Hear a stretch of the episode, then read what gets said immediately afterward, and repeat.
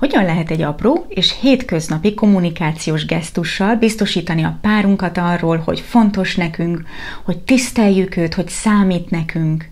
Erről, vagyis a gondoskodó kommunikációról lesz szó a mai adásban. Sziasztok! Ez itt a Boldog Párna 37. adása. Én Molnár Dávid vagyok. Engem Fischer Gabinak hívnak. Tartsatok, Tartsatok velünk! velünk.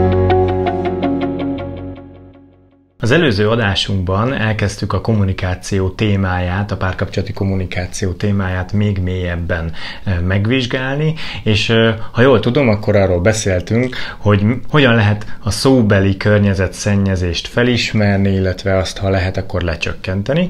És abban az adásban merült fel az ajándékozó kommunikáció, amin belül, hogyha képesek vagyunk százszázalékosan odafigyelni a társunkra, és beleképzelni magunkat abba a helyzetbe, hogy az ő fejében milyen információ szükséglet van ahhoz, hogy a mi párkapcsolatunk jól működjön, ezt neveztük el gondoskodó kommunikációnak. Már is hozok gyorsan egy példát, mert lehet, hogy ez egyelőre még nem annyira könnyen megfogható. Most néhány nappal ezelőtt történt, hogy hát te nagyon szereted a Mortal Kombatot, és most éppen egy filmet, vagy játékot, vagy valamit letöltöttél, és állatira izgatott volt Dávid, hogy hogyan halad tovább a sztori, és mentünk volna már lefeküdni, aludni. És azért nekünk van egy bevett szokásunk arra, hogy együtt megyünk az ágyba, tudjunk még beszélgetni, stb. És akkor Dávid tisztában volt azzal, hogy mi az, ahogy mi megszoktuk, de annyira izgatott voltál ettől a Mortal Kombat dologtól, hogy megkérdezte tőlem, hogy nekem probléma lenne, ha ma este nem együtt indulnánk el az ágyba, hanem hogy ő ezt még mindenképpen meg szeretné nézni.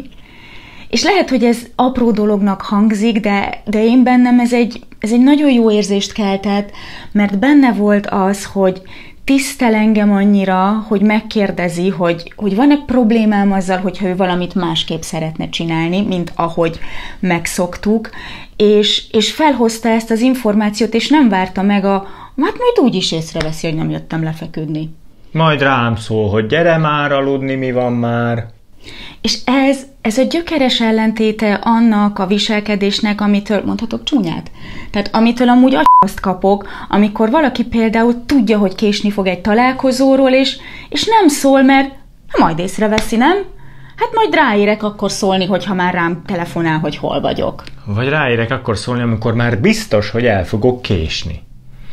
Azért tudom ezt, mert régen én is így viselkedtem, ugyanis nagyon ciki lett volna beismerni, hogy nem indultam el időben, nem úgy alakultak a dolgok, ahogy számítottam, tehát hibáztam, és be kellett volna ismernem, hogy ú, el fogok késni, hát először is izgultam, és megpróbáltam törekedni arra, hogy mégis megcsináljam. Odaérjek, én leszek a szupersztár, és odaérek a lehetetlen helyzetből, de amikor nem sikerült, akkor arra kezdtem el játszani, hogy biztos ő is elkésik, és akkor majd nem fogja észrevenni, és hát azért ebből sokkal kellemetlenebb helyzetek lettek volna, mint hogyha már mondjuk fél órával vagy három órával előbb jelzem, hogy figyelj, lehetséges, hogy egy 5-10 percet késni fogok. Ez szól egyrészt a felelősségvállalásról, egy ilyen típusú kommunikáció, hogy érzem a saját szerepemet a helyzetben, és nagyon mélyen szól a másik tiszteletéről, és arról az odafigyelésről, hogy beleélem magam az ő helyébe, elképzelem, hogy az én cselekedeteim, vagy azoknak az esetleges hiánya milyen hatással lesz ő rá. Már előre elképzelem, felmérem ezeknek a hatását, mert én befolyásolom a társam életét, és még időben és odafigyeléssel szólok neki, hogyha valami nem úgy lesz, ahogy feltehetően megbeszéltük, ahogy szoktuk, ahogy számít rá.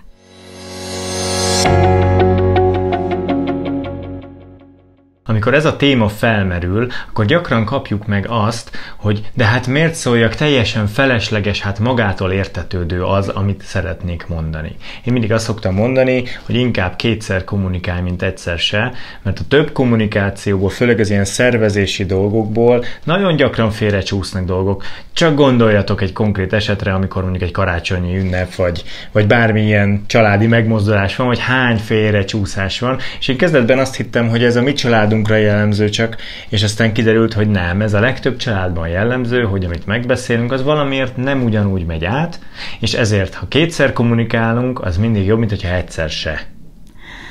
Többször beszéltünk már arról, hogy, hogy nem szerencsés azzal a gondolattal létezni a világban, hogy ami nekünk egyértelmű, az nyilvánvaló a másiknak is. Hogy mondjuk nekem egyértelmű, hogy ha holnap megyünk az edzőterembe, akkor nyilván ki kell, hogy legyen mosva a törölköző, és mondjuk Dávidtól várom el, hogy azt is berakja a mosásba, és reggel ott tipródok, hogy de hát tudtad, hogy jövünk az edzőterembe, miért nem mostad ki? Vagy ezer és ezer ilyen apró példa van, és szeretnénk újra és újra hangsúlyozni, hogy ami nekünk egyértelmű, ami nekünk nyilvánvaló, ami nekünk alap, a másiknak nem az. És hogy ez az, amiben ez a fajta gondoskodó kommunikációnak a trükkje rejlik, hogy vagyok annyira tisztelettel a másik iránt, vagyok annyira odafigyelő, hogy meg próbálom kitalálni, hogy neki alap lehet-e vagy sem. De inkább azt feltételezem, hogy nem, és inkább többet kommunikálok arról, hogy mit tervezek, mit szeretnék, hogy szeretném, másképp szeretném, mint ahogy megszokott, és mindezt jó előre, hogy legyen neki ideje alkalmazkodni hozzá.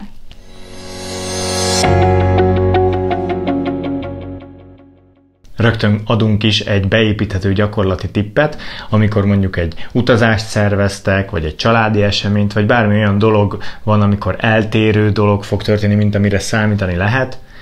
Nekem az az elképzelésem, hogy rendben van-e ez így neked?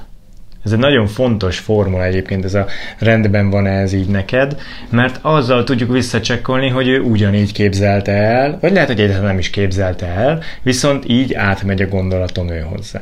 Azon kívül megadjuk azt a fajta tiszteletet, hogy lehet ezt másképp is gondolni, nem akarjuk lenyomni a torkán azt, ami történni fog. Eleve ugye azzal kezdődik a dolog, hogy már kommunikálom a társam felé, hogy én hogy szeretném, ezzel már partneri helyzetbe tartom, emelem őt, hogy, hogy elmondom, hogy az én fejemben mi van, de nagyon fontos utána még ez a formula, hogy és te mit gondolsz erről, hogy tényleg együtt tudjuk meghozni a döntéseket. Én azt gondolom, hogy ez az igazi egyenrangúság, tisztelet, odafigyelés és gondoskodás a kommunikációban. Mert ha elképzeljük azt a helyzetet, amit már mondtam, hogy, hogy én tudom, hogy valami másképp lesz, de teszek rá magasról, és nem szórok, mert majd úgy is észreveszi, az se nem partneri, se nem gondoskodó, se nem tiszteletteljes. Ha mondjuk én tudom, hogy jövő héten rengeteg munkám lesz, és én szoktam általában főzni, és nem lesz arra időm, hogy főzzek, de erről nem szólok, se azt nem mondom, hogy légy szíves, rendeljél ebédet, vagy hogy főzzél esetleg te magadnak valamit, akkor ez nem egy partneri viszony, és messze nem gondoskodás. De hogyha én jelzem előre, hogy változni fog valami a körülményekben, akkor lehetőséget adok arra, hogy te ahhoz alkalmazkodjál. Természetesen a videóinkban elhangzott tippek általános jellegűek, ezért ha szeretnél a te konkrét élethelyzeteddel kapcsolatban tanácsot kérni tőlünk, akkor látogass el weboldalunkra a boldogpárna.hu oldalon, és kér tőlünk konzultációt, vagy írd meg kérdésedet az anonim kérdezőlapon keresztül. A jelentkezésedet sok szeretettel várjuk. Azért is fontos, hogy bevezessük ezt a formulát a párkapcsolati kommunikációban, hogy nekem az az elképzelésem, hogy neked mi a véleményed erről, vagy neked jó -e ez így, vagy rendben van -e ez így neked, mert hogyha esetleg a társunk olyan személy, hogy amúgy nem nagyon mondana nekünk ellent, nincs meg az a bátorsága, vagy nem tud annyira őszintén kiállni a saját igazáért, akkor így teret tudunk neki adni, hogy itt kifejezze, hogyha valamit máshogy szeretne. És azt gondolom, hogy ez a gondoskodásnak már tényleg egy nagyon magas szintje, hogy kifejezetten odafigyelünk a társunknak arra az igényére is, hogy nekünk tudjon ellent mondani. Azért ez kemény, nem? Ha tetszik ez a videó, ha tetszik ez a YouTube csatorna, akkor iratkozz fel a feliratkozás gomb megnyomásával, és ne felejtsd el megnyomni a harangékon sem, hogy ne maradj le egyetlen új videónkról sem. Nagyon köszönjük!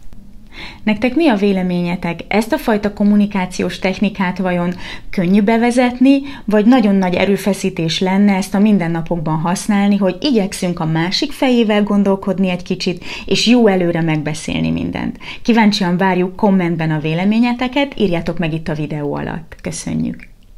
Ha érdekelnek további párkapcsolattal kapcsolatos tippek, praktikák, beszélgetések, és még nem léptetek volna be a Facebook csoportba, akkor lépjetek be, a linket megtaláljátok a videó alatt, jövő héten csütörtökön pedig este héttől találkozunk az új videónkban. Sziasztok! Sziasztok!